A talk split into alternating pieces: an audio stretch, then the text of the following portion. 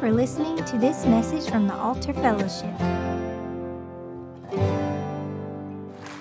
Thank you so much. Y'all can be seated. Love you. It's good to see you. It's good to see y'all. How are we doing this morning? Good. I want you to know that God is so faithful. He's so kind, and when things are going wonderful, He's near to you, and when things are going less than wonderful, He's near to you. You know, and what a good God we have to sit with us in suffering or disappointment or uncertainty, to pursue us in our unbelief.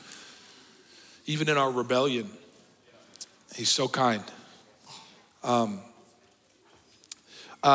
mentioned a couple times that I have that I'm sort of going back to finish my undergraduate degree, and my expectation is that by the end of this year I should have that, and then my hope or dream is to possibly, Lord willing, to pursue a master's degree after that. But I.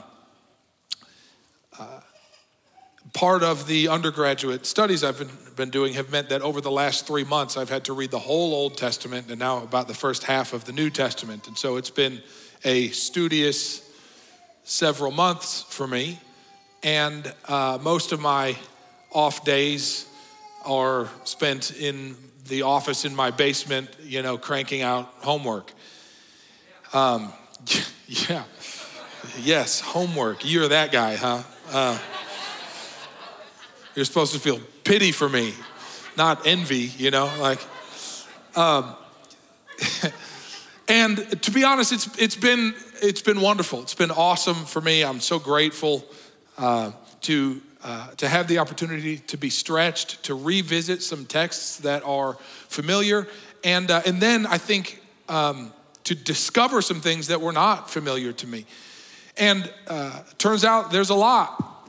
I was, born and raised in the church, and I went to a Christian elementary and middle school, and then I went to 2 different Catholic colleges. And I've taken a whole bunch of theology classes and have studied the Bible for countless thousands of hours in my life, and turns out there's still a whole lot that I don't know.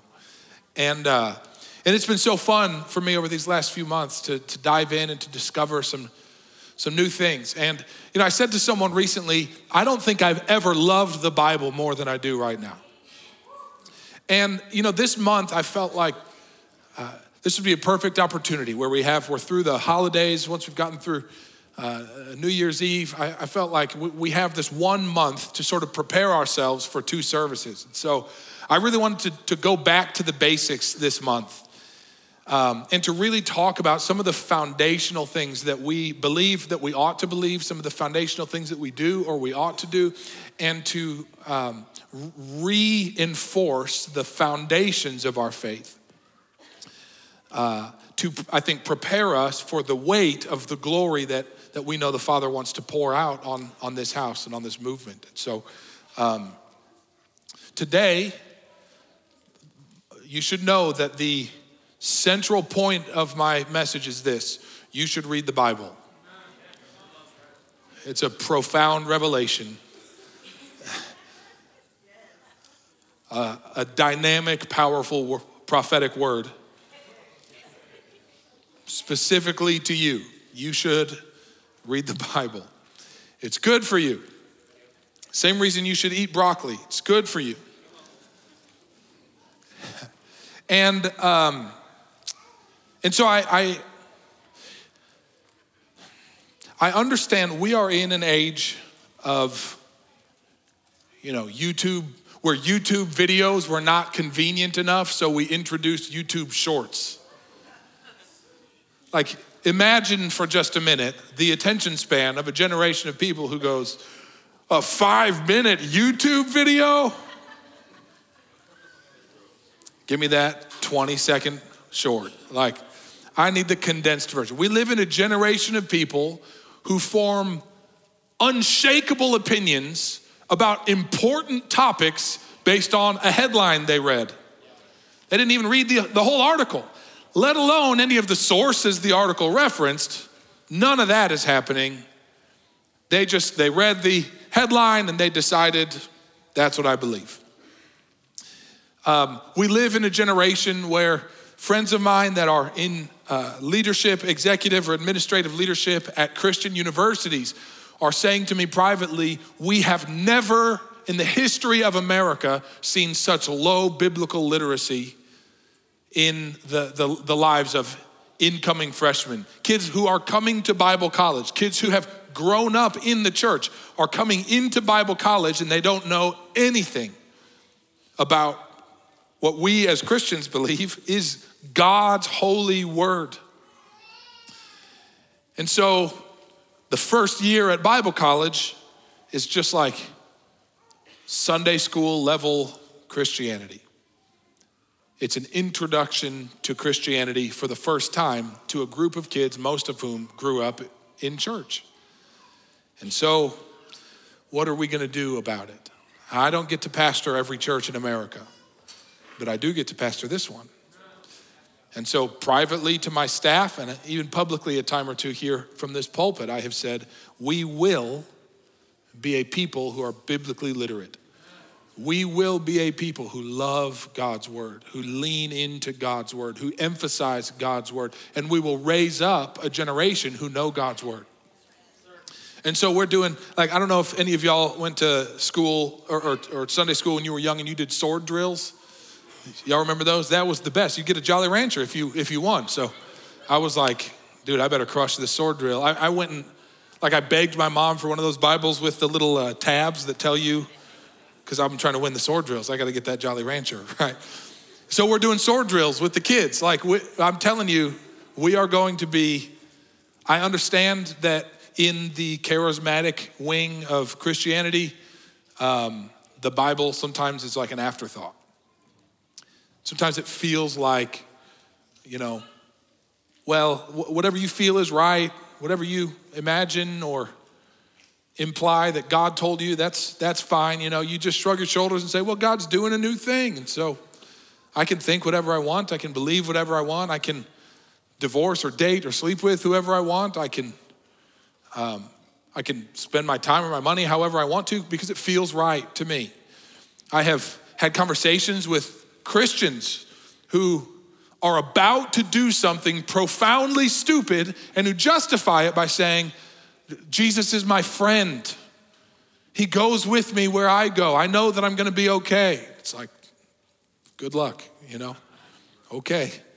And so it's really, really, really important that we, if we have any aspiration to be kingdom people, that we become people who are biblically literate, who are articulate and proficient in the dividing and applying, the cataloging and the manifesting of what God's word teaches. And so the Bible is, that's the name of the sermon, at least it's what I wrote at the top of my notes today. The Bible is. And really, I'm going to make to you 3 points. The Bible is trustworthy, the Bible is transformational, and the Bible is personal. It's trustworthy, transformational, and personal. Now, I've got to tell you, some of the things I'm going to teach you today, I didn't know until this week. And my faith is stirred. I'm reinforced in my passion and in my desire to know God and to know God's word. The Bible, to break it down, is an anthology. It's a collection of 66 books in total, 39 books in the Old Testament and 27 books in the New Testament, written by approximately 40 people over the course of more than 1,500 years. Starting from about 15 or 1600 BC until about 30 to 70 AD. These books were written by approximately 40 people over the course of approximately 1,500 years. Now, the first argument, and I think this is such an interesting and exciting one, the first argument for the statement that the Bible is trustworthy is this. We have more original manuscripts of the biblical text than any other text in history.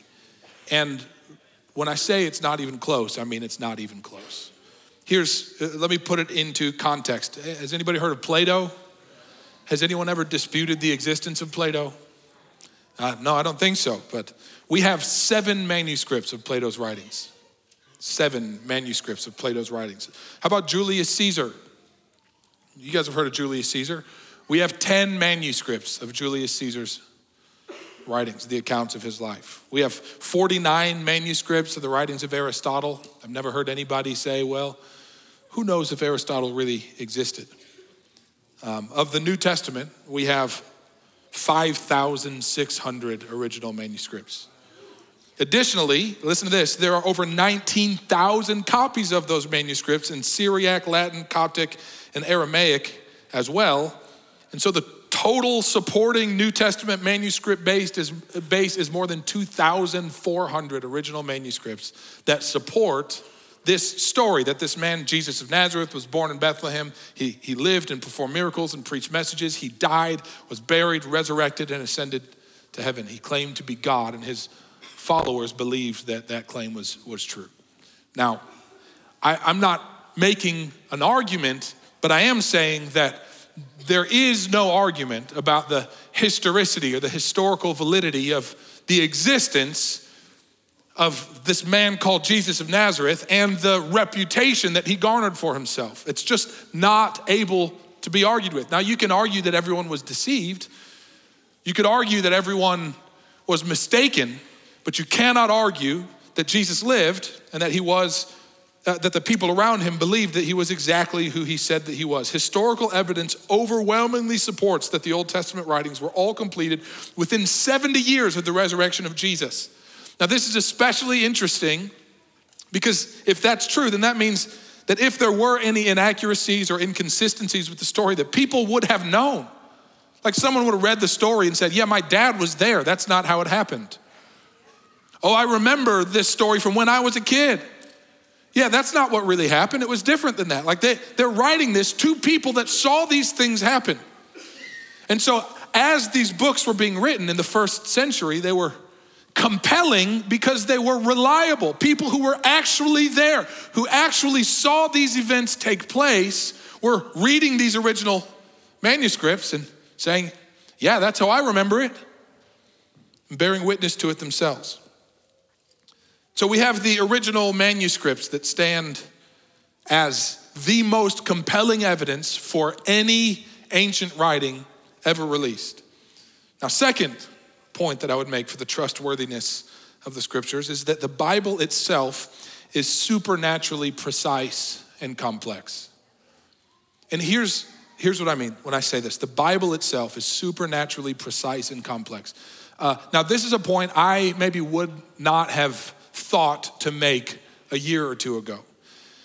But reading through the scriptures, it's been profoundly captivating for me to see the consistency of the message that writer after writer after writer after writer preaches. It's like the entire Old Testament tells this story. God has set a standard. People fail to meet that standard. God they suffer the consequences of their rebellion. God rescues them from those consequences when they cry out to him. And then he makes this promise. Someday I'll send a king that will establish a kingdom that will stand forever. And in that kingdom will be righteousness and peace and joy for all people. It's like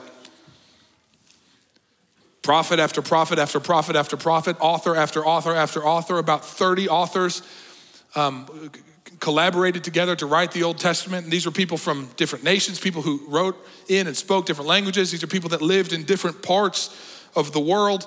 This idea of the Bible's internal consistency is stunning when you take a look at it from the 30,000-foot view that redundantly, over and over and over again, everyone, generation after generation after generation after generation, after more than 1,500 years, they were continually saying the same thing. Someday a king will come from the line of David.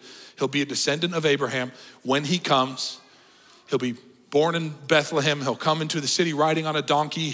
He won't bring victory by conquering. He'll bring victory by actually allowing himself to be killed. He'll die to save his people. It's like all of this is written more than 1,000 years before Jesus, or around 1,000 years before Jesus is born. And yet all of it is pointing forward to this anointed one, this Messiah, this king who would come from the line of David, who would save the world from their sins, and who would bring right relationship, a right standing, justification between God and man. And so this idea, like this book was written by 40 different people over 1,500 years. It was written in 3 different languages. The Bible's internal consistency is unparalleled. It's supernaturally precise and complex. Let me show you an illustration. Maybe you've seen this. There's a popular image that's been going around the internet that I think is a pretty phenomenal illustration of this. So every one of the white bars at the bottom of that line represents a chapter in the Bible.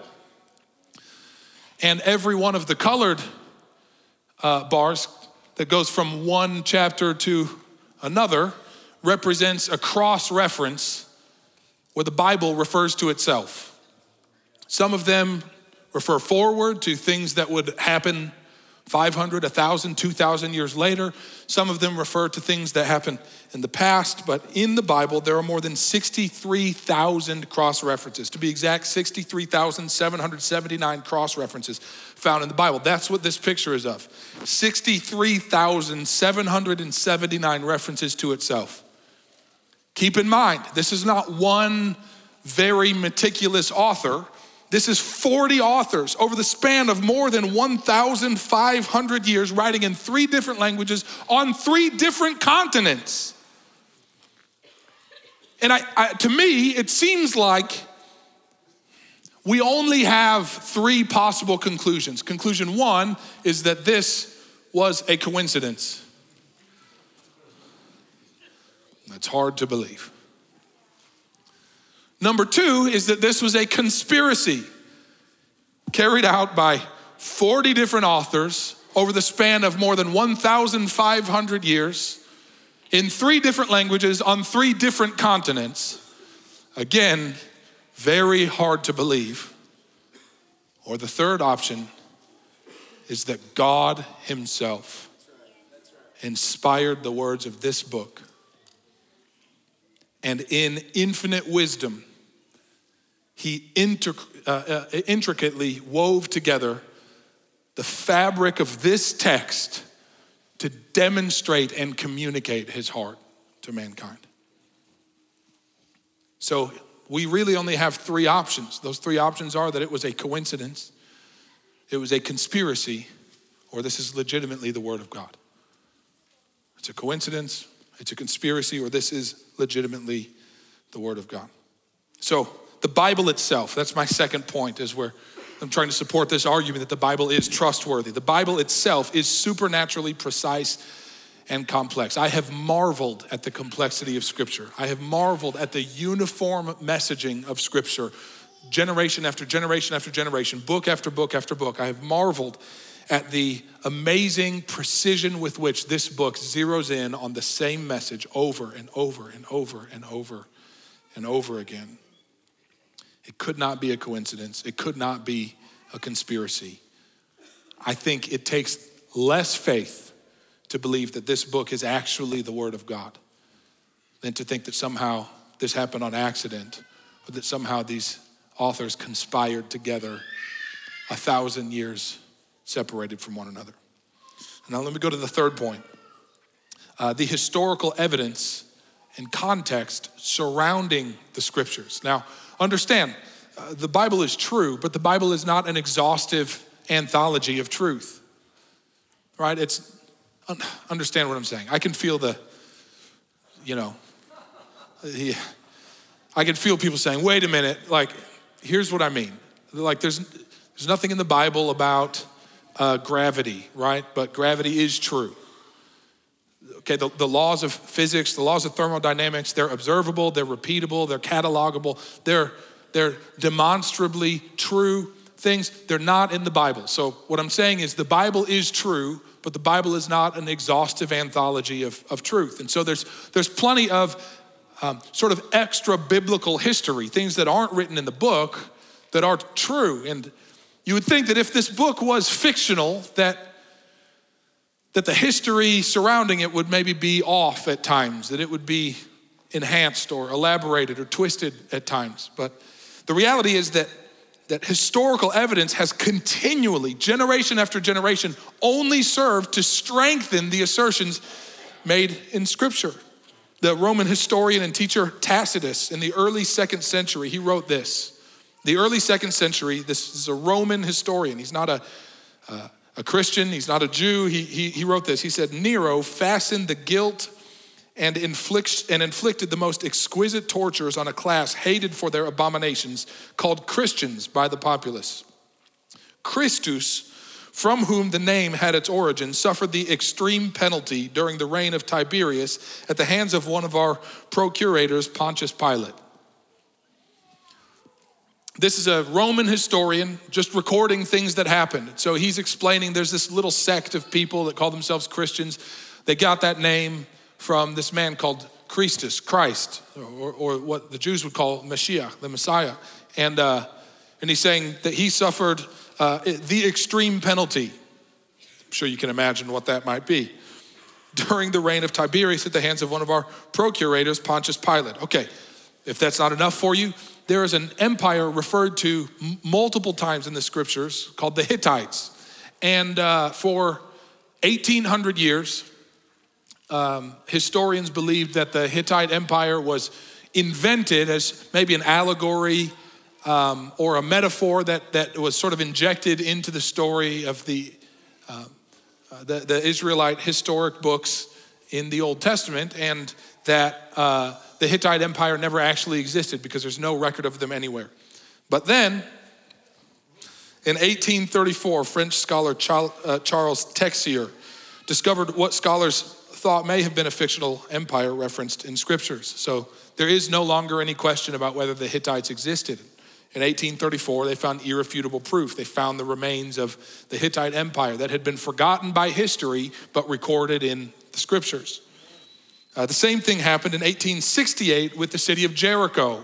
The famous Battle of Jericho, where Joshua and the Israelites marched around this massive city wall once a day for 7 days, and then seven times on the seventh day, and they shouted and blew their trumpets, and the city walls came crumbling down, and God gave them this supernatural victory. Everyone thought, well, maybe that's analogous. Maybe that's a story that's just meant to illustrate, God is powerful and he gives us victory over our enemies, until 1868 when the archaeologist Charles Warren found the remains of the city called Jericho.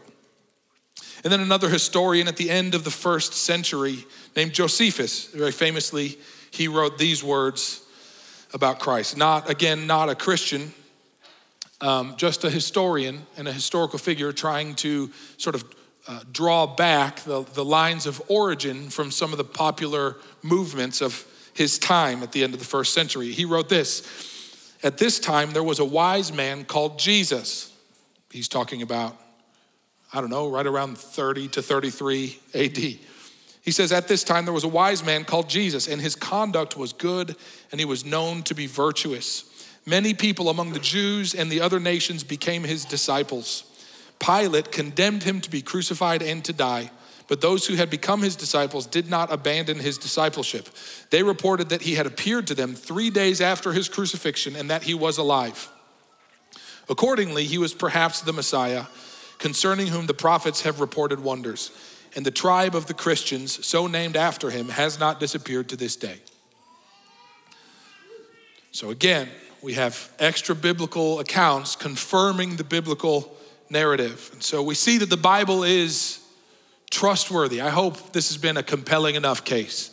The Bible, it really is trustworthy. And not only is it trustworthy, it's also transformational. And this would be my second main point, that the Bible it's not only a text that you can trust for its historical accuracy, it also is able to transform the life of those who give it authority or influence for them. There's a recent study published by the Center for Biblical Engagement, polled more than 40,000 people from ages 8 all the way up to 80. And the study found that for those who read the Bible 4 or more times a week, that feeling lonely drops 30%, that anger issues drop 32%, that bitterness in relationships drops 40%, alcoholism drops 57%, sex outside of marriage drops 68%, feeling spiritually stagnant drops 60%, viewing pornography drops 61%, sharing their faith jumps 200%, and making disciples of others jumps 230% for people who just read their Bible 4 or more times a week. Now, here's an interesting caveat to that. When someone reads their Bible once a week, or twice a week, or 3 times a week, the difference is negligible. Here's what I mean. If you come into church and the pastor says, open in your Bibles to whatever passage, and you read that passage along, that doesn't count as 4 times a week. Like, even if I choose 4 different passages and you find all 4 of them, that doesn't count as 4 times a week, right? And here, this is so interesting to me because the graph, it's like it starts, here, and then, for those that read the Bible once a week, and then those that read the Bible twice a week, and those that read the Bible 3 times a week, those that read the Bible 4 times a week, it's like many, many times more impact when you get to that number 4. Now, I'm not trying to make some kind of prophetic argument about the spiritual symbolism of the number 4, but I'm telling you this, that for some reason, when people read their Bible 4 or more times a week, there's a substantial impact on their relational health, on their psychological health, on their social health, that everything in their life is substantially enhanced and blessed by just reading this book. Like, if this was just it's not like, you couldn't repeat those statistics with Harry Potter. You know what I mean? You can't repeat those statistics with the Quran. You couldn't repeat those statistics with the Tao Te Ching. Like, there's something about the Bible that is fundamentally transformative to the human psyche. And in fact, this is what's so interesting to me is that you have people making arguments against the authority of Scripture, and they'll make these 2 arguments that are fundamentally contradictory. They'll say the Bible is unreliable because it was written by a bunch of random farmers and fishermen. Okay, fair enough. But also, no book has ever captured the human internal reality, the psyche of humanity, like the fundamental essence of what it means to be human. That, Nietzsche and Freud couldn't do it, but fishermen and farmers could. Like, 2,000 years ago, fishermen and farmers could somehow write the most compelling book ever written. It's like, I can understand that maybe you're hesitant to believe the Bible because it was written by men, but it's like, if those men had such profound insight into the human soul, the reality of the interior world of a man, it's like, then maybe those men are the kind of men we should listen to. And so, for some reason, this book stands alone in its transformational power in the life of those who read it regularly. Now, at this point in history, we also have the additional benefit of more than 2,000 years of trial and error with this book. More than 2,000 years of beta testing these principles.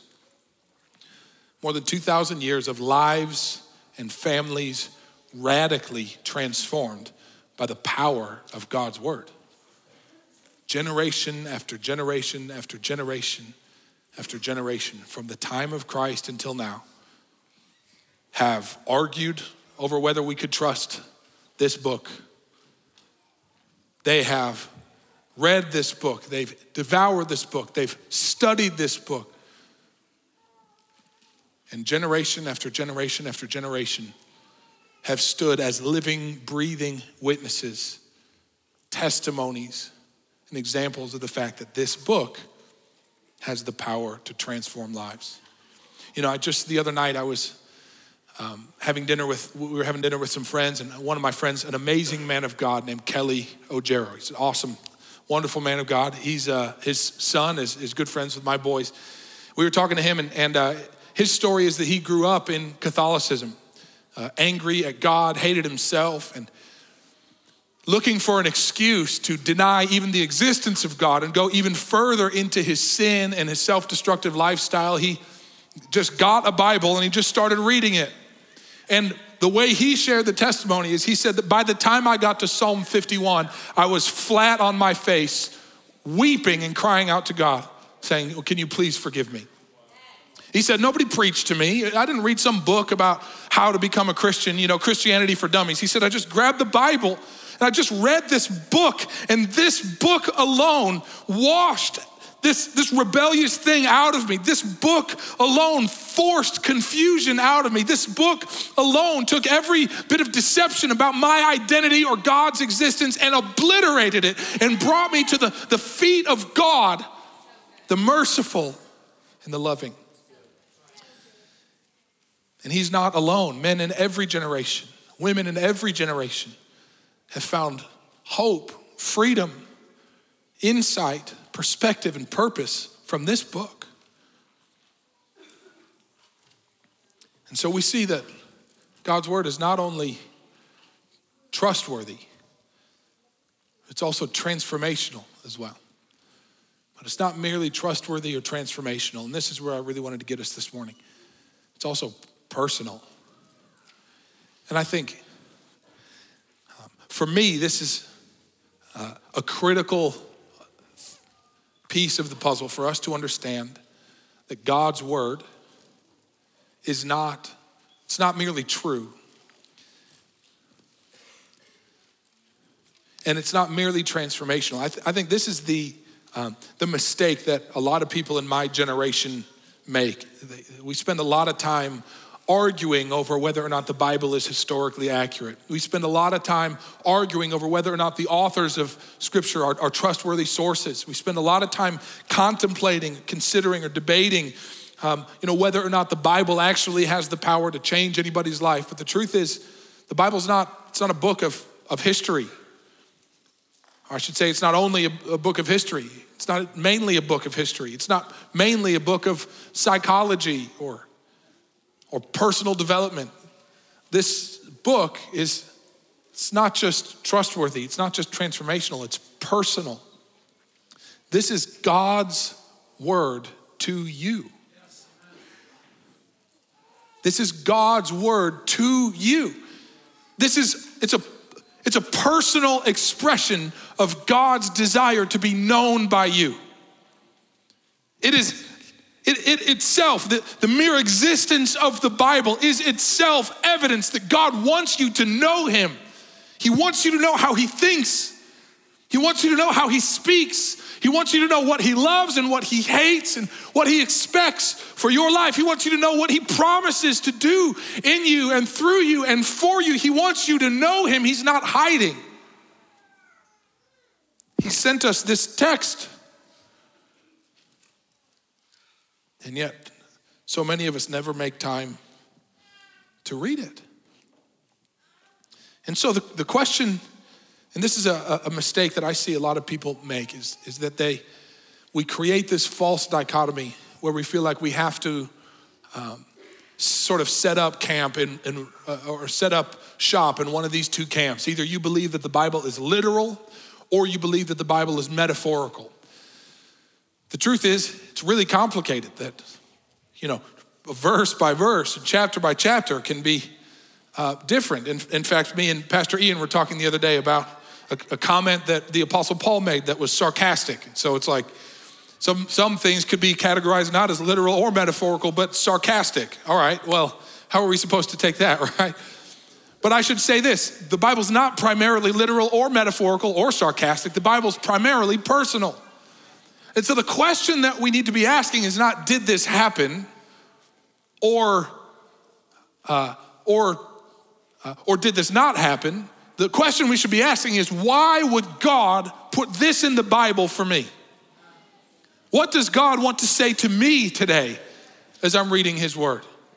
How can I see God more clearly as I bury my face and my heart in this book? Well, that's the question that will change everything. If we begin to read the Bible and say, God, what do you want to say to me today? That will change everything. I want to just read a couple verses, and we're going to keep it short today. Second Timothy chapter 3. 2 Timothy chapter 3, verses 13 through 17. This is to give you some context here, because context is critical.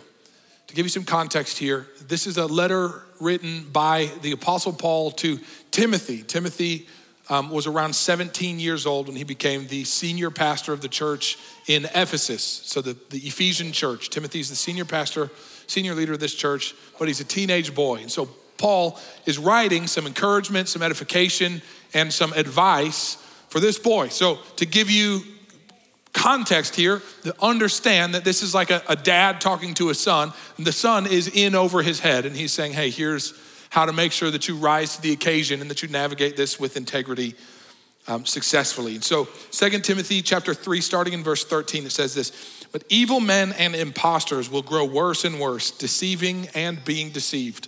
But you must continue in the things which you have learned and been assured of, knowing from whom you learned them, and that from childhood you have known the Holy Scriptures, which are able to make you wise for salvation through faith, which is in Christ Jesus.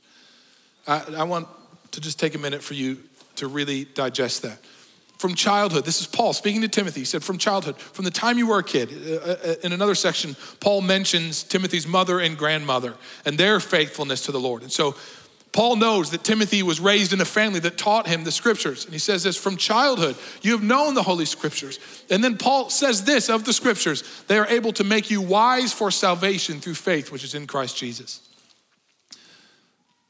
They're able to make you wise for salvation through faith, which is in Christ Jesus. I want you to understand, like in the charismatic stream where we have lived, we have told people, well, you just gotta feel the presence of God, right? And I have no problem. Listen, if y'all have been to the Altar Fellowship for more than 20 minutes, you know I don't have any problem with people feeling the presence of God. But the presence of God, it may provoke you to curiosity, but the scriptures are what are able to make you wise for salvation through faith, which is in Christ Jesus.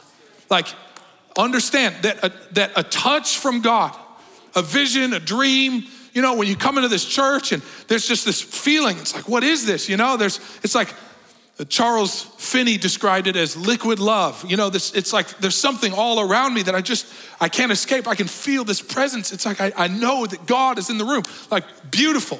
I want that for all of you. A friend of mine once said that when preaching the gospel, we should give people an experience that needs to be explained, not an explanation that needs to be experienced. An experience that needs to be explained, not an explanation that needs to be experienced. And this is the mistake that a lot of people make, is they think, well, here's some doctrine for you. Hopefully someday you'll see this work in your life. It's like, oh, no, I want to see you touched and transformed. But we have to understand that without the Holy Scriptures, we will never find wisdom for salvation through faith in Christ Jesus. And so my hope is that you'd come here and experience something so gloriously supernatural that you'd say, there is a God and he's in that room. And then that you'd go home and you'd pick up this book and say, and I want to know him. Yeah. And so let me continue. So Paul says, from childhood, you've known the Holy Scriptures, which are able to make you wise for salvation through faith, which is in Christ Jesus. Verse 16, all scripture is given by inspiration of God and is profitable for doctrine, for reproof, for correction, for instruction in righteousness, that the man of God may be complete, thoroughly equipped for every good work. Now, this list of things, profitable for doctrine, reproof, correction, instruction, and righteousness. Now, maybe it's because of my career path, but I feel like this is just wonderful advice. This is essentially Paul telling Timothy, when people are stupid, use the Bible. He's saying they're going to be stupid. There's going to need to be some correction, some reproof at times. And he said, if you bring to them your personal opinion, your personal feelings, it's not going to carry weight. But if you carry with you God's eternal word, it will carry both the authority to bring correction and the grace for them to be able to make the correction necessary. And all of this unto an end. And the end is in verse 16, it says, so that the man of God, verse 17, so that the man of God may be complete, thoroughly equipped for every good work. That word complete, it's like mature, fully developed. Now, I won't make you raise your hand, but I wonder how many of us feel incomplete. How many of us are acutely aware of the fact that we have big holes in our life, big needs in our life, dreams or desires, like some innate longing for the divine or the transcendent that we just have not been able to put our finger on. We haven't been able to figure out. I want you to know that Scripture is given by inspiration of God. It's useful for a lot of things, but most of all, so that the man of God may be complete, so that the holes in you can be filled in, so that the weak places can become strong, so that the rough edges can become smooth, so that the things in you that are offensive to the God that made you can be transformed into the likeness of Christ, and your life can be a glorious example of God's loving kindness to a world that desperately needs to see it. So the man of God may be complete, thoroughly equipped for every what? Come on. This is important, I think, for people that are naturally academically inclined, people who love to study. This would sometimes include me. It's not the studying that I don't like. It's that I have to do it, you know? Like, then I'm not doing it. So the man of God may be complete, thoroughly equipped. Listen, let me tell you what it doesn't say. It doesn't say thoroughly equipped for every argument in a Facebook comment section. Thoroughly equipped for every debate over Thanksgiving dinner. Thoroughly equipped for every tough question your kids might ask you. Like, it doesn't say any of that. It says thoroughly equipped for every good work. Like, understand that God's goal is not to make us smart, it's to make us holy. Like, God's intention in giving us his word, it's not just to make us intellectually superior. Like, it's not about being better than people who don't know God's word. It's about being more equipped to lower ourselves, to wash the feet of those the world would call unclean, to love the unlovable, to forgive the unforgivable, because that's what's been done for us and in us. And so as we grow in doctrine, if we are growing in arrogance, this doctrine is not helping us at all. This is the danger of this sort of culture of theological assent that you see arising in some popular Christian denominations today. It's like, I want to be smarter. I want to study more. I need to get my Doctor of Divinity. I need to reach the pinnacle so that then I can be the one that's the authority on the subject. I can be the one that people listen to and learn from. It's like, no. The point of Scripture, according to the Apostle Paul, is to equip us for every good work. So what God's word should produce in us is humility, not arrogance. What his word should produce in us is the heart of a servant, not the mind of a professor. Thoroughly equipped for every good work. Now, let me jump over to Hebrews chapter 1. Hebrews chapter 1, I think, beautifully contextualizes. This is a long book, something like 750,000 words in the Bible. And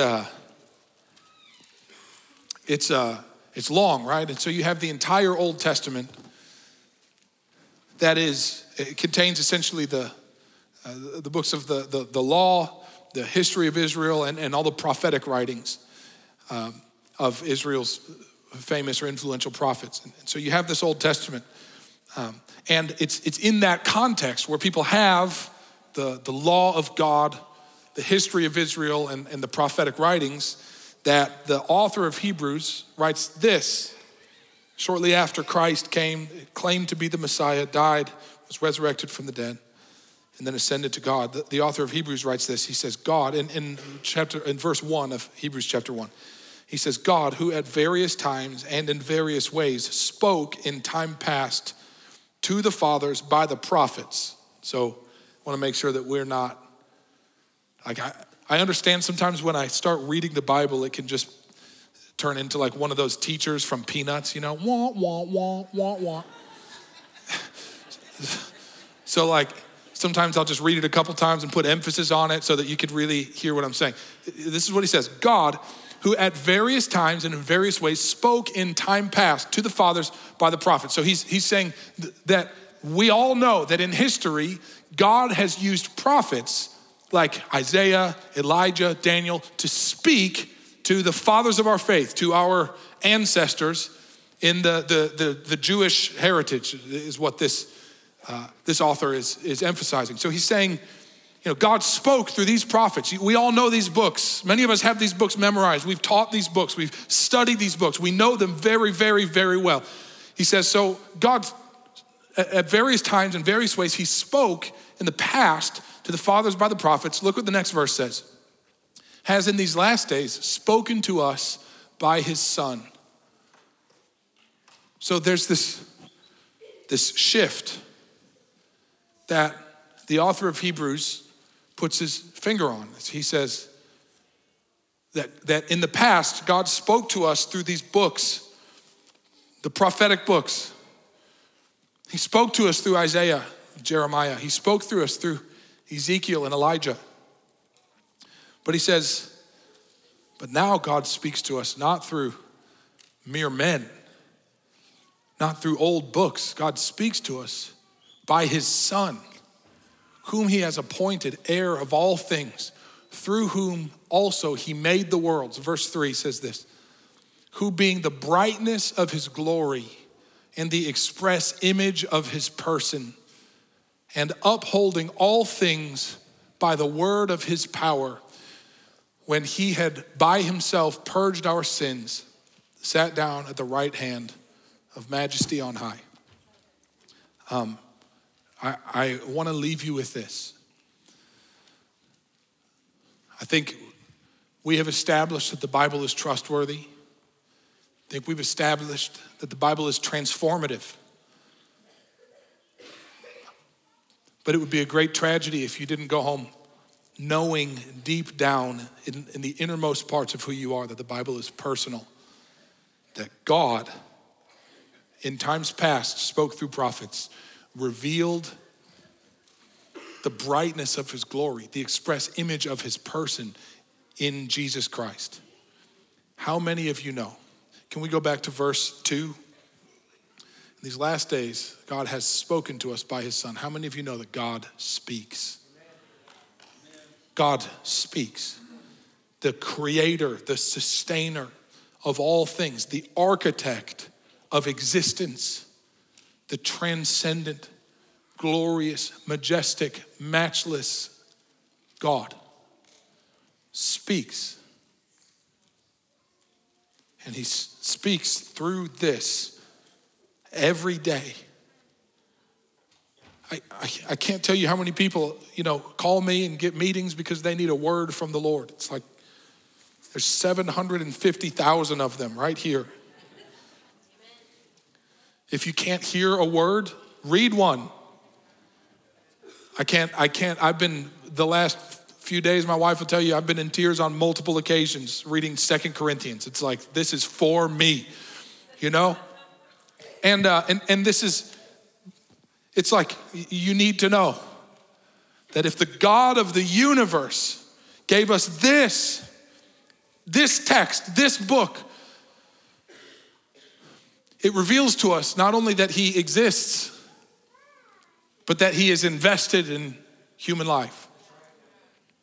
It reveals to us that he's not just out there, but that he wants to be known. He wants to be pursued. He wants to be revealed because he's revealed himself. in the person of Christ and in the pages of Scripture. And so my hope for you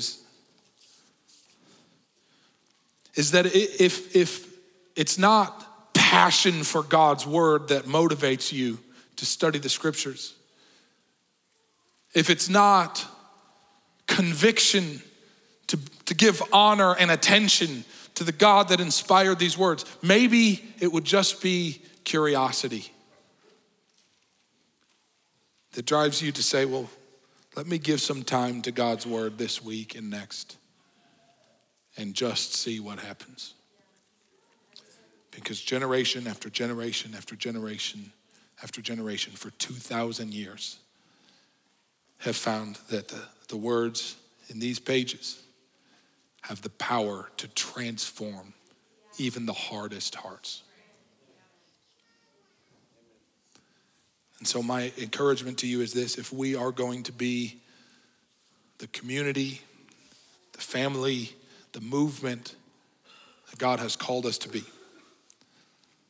it's not enough to just feel the presence when we're in the room together. It's not enough to just do what feels right to us. That's a recurring theme in the book of Judges. It's like God delivers the Israelites and then every man did what was right in his own sight. It's like, it's a dangerous description. Every time the Israelites did what was right in their own sight, it ended very, very poorly for them. Tragically, I think that you could pretty accurately describe the American church just like the Israelites in the days when the judges ruled. It's, every man does what's right in their own sight. But God has given us his word. He's not hiding his expectations or his promises. He's not hiding his heart or his character from us. My hope is that through passion or conviction or curiosity, that we would find ourselves with our hearts open, giving time and attention to this book, knowing that through it, the God of the universe wants to reveal his heart and his hope for you and those around you. Amen. Lord, we thank you for your word that does give us life and guidance, direction. It does make us wise for salvation through faith in Jesus Christ. God, we thank you for your word that is trustworthy, transformational, and personal. God, we want to know you. And we thank you that you've made yourself knowable through the pages of Scripture. God, we ask that your Spirit would illuminate the word that's contained on those pages and that it would apply it to our lives. God, bring transformation and revelation, bring insight to every person that would give time out of their week or their day to your word. I pray, God, that we would be a people that really know you, that really seek you. And Lord, would you continue to be faithful to allow yourself to be found as we do so. Lord, I pray that you bless the marriages in this house, bless the finances in this house, bless the careers in this house, Lord. Let everything that we set our hands to prosper for your glory. We say, God, we want you to guide and direct our steps. Let your word be a lamp to our feet and a light unto our path. In Jesus' name, amen. I want to just challenge you this week to make space. You're not gonna find space. You're not gonna find time to read the Bible. The daily Bible verse on the Bible app, that doesn't count. Can we just... It's gonna pop up in the morning and you're gonna swipe out of it like you do every morning. Like, get an actual Bible and look at it with your actual eyes, all right? It's gonna be good for your soul, I'm telling you. Family, I love you. God bless you. Thank you so, so, so much for being here. Just a reminder, the new members class is right now over in the family room. We're gonna be there in just a few minutes talking about the vision, the history of the church, and the vision of the church moving forward. God bless you. Thank you guys so much for being here. We'll see you Wednesday night, 6:30. Thank you for tuning in to this service from the Altar Fellowship. We pray that you were impacted powerfully by this message. If you have been personally affected by our ministry and you would like to partner with the Altar as we work to establish the kingdom of heaven, please visit our website at www.thealtar.org.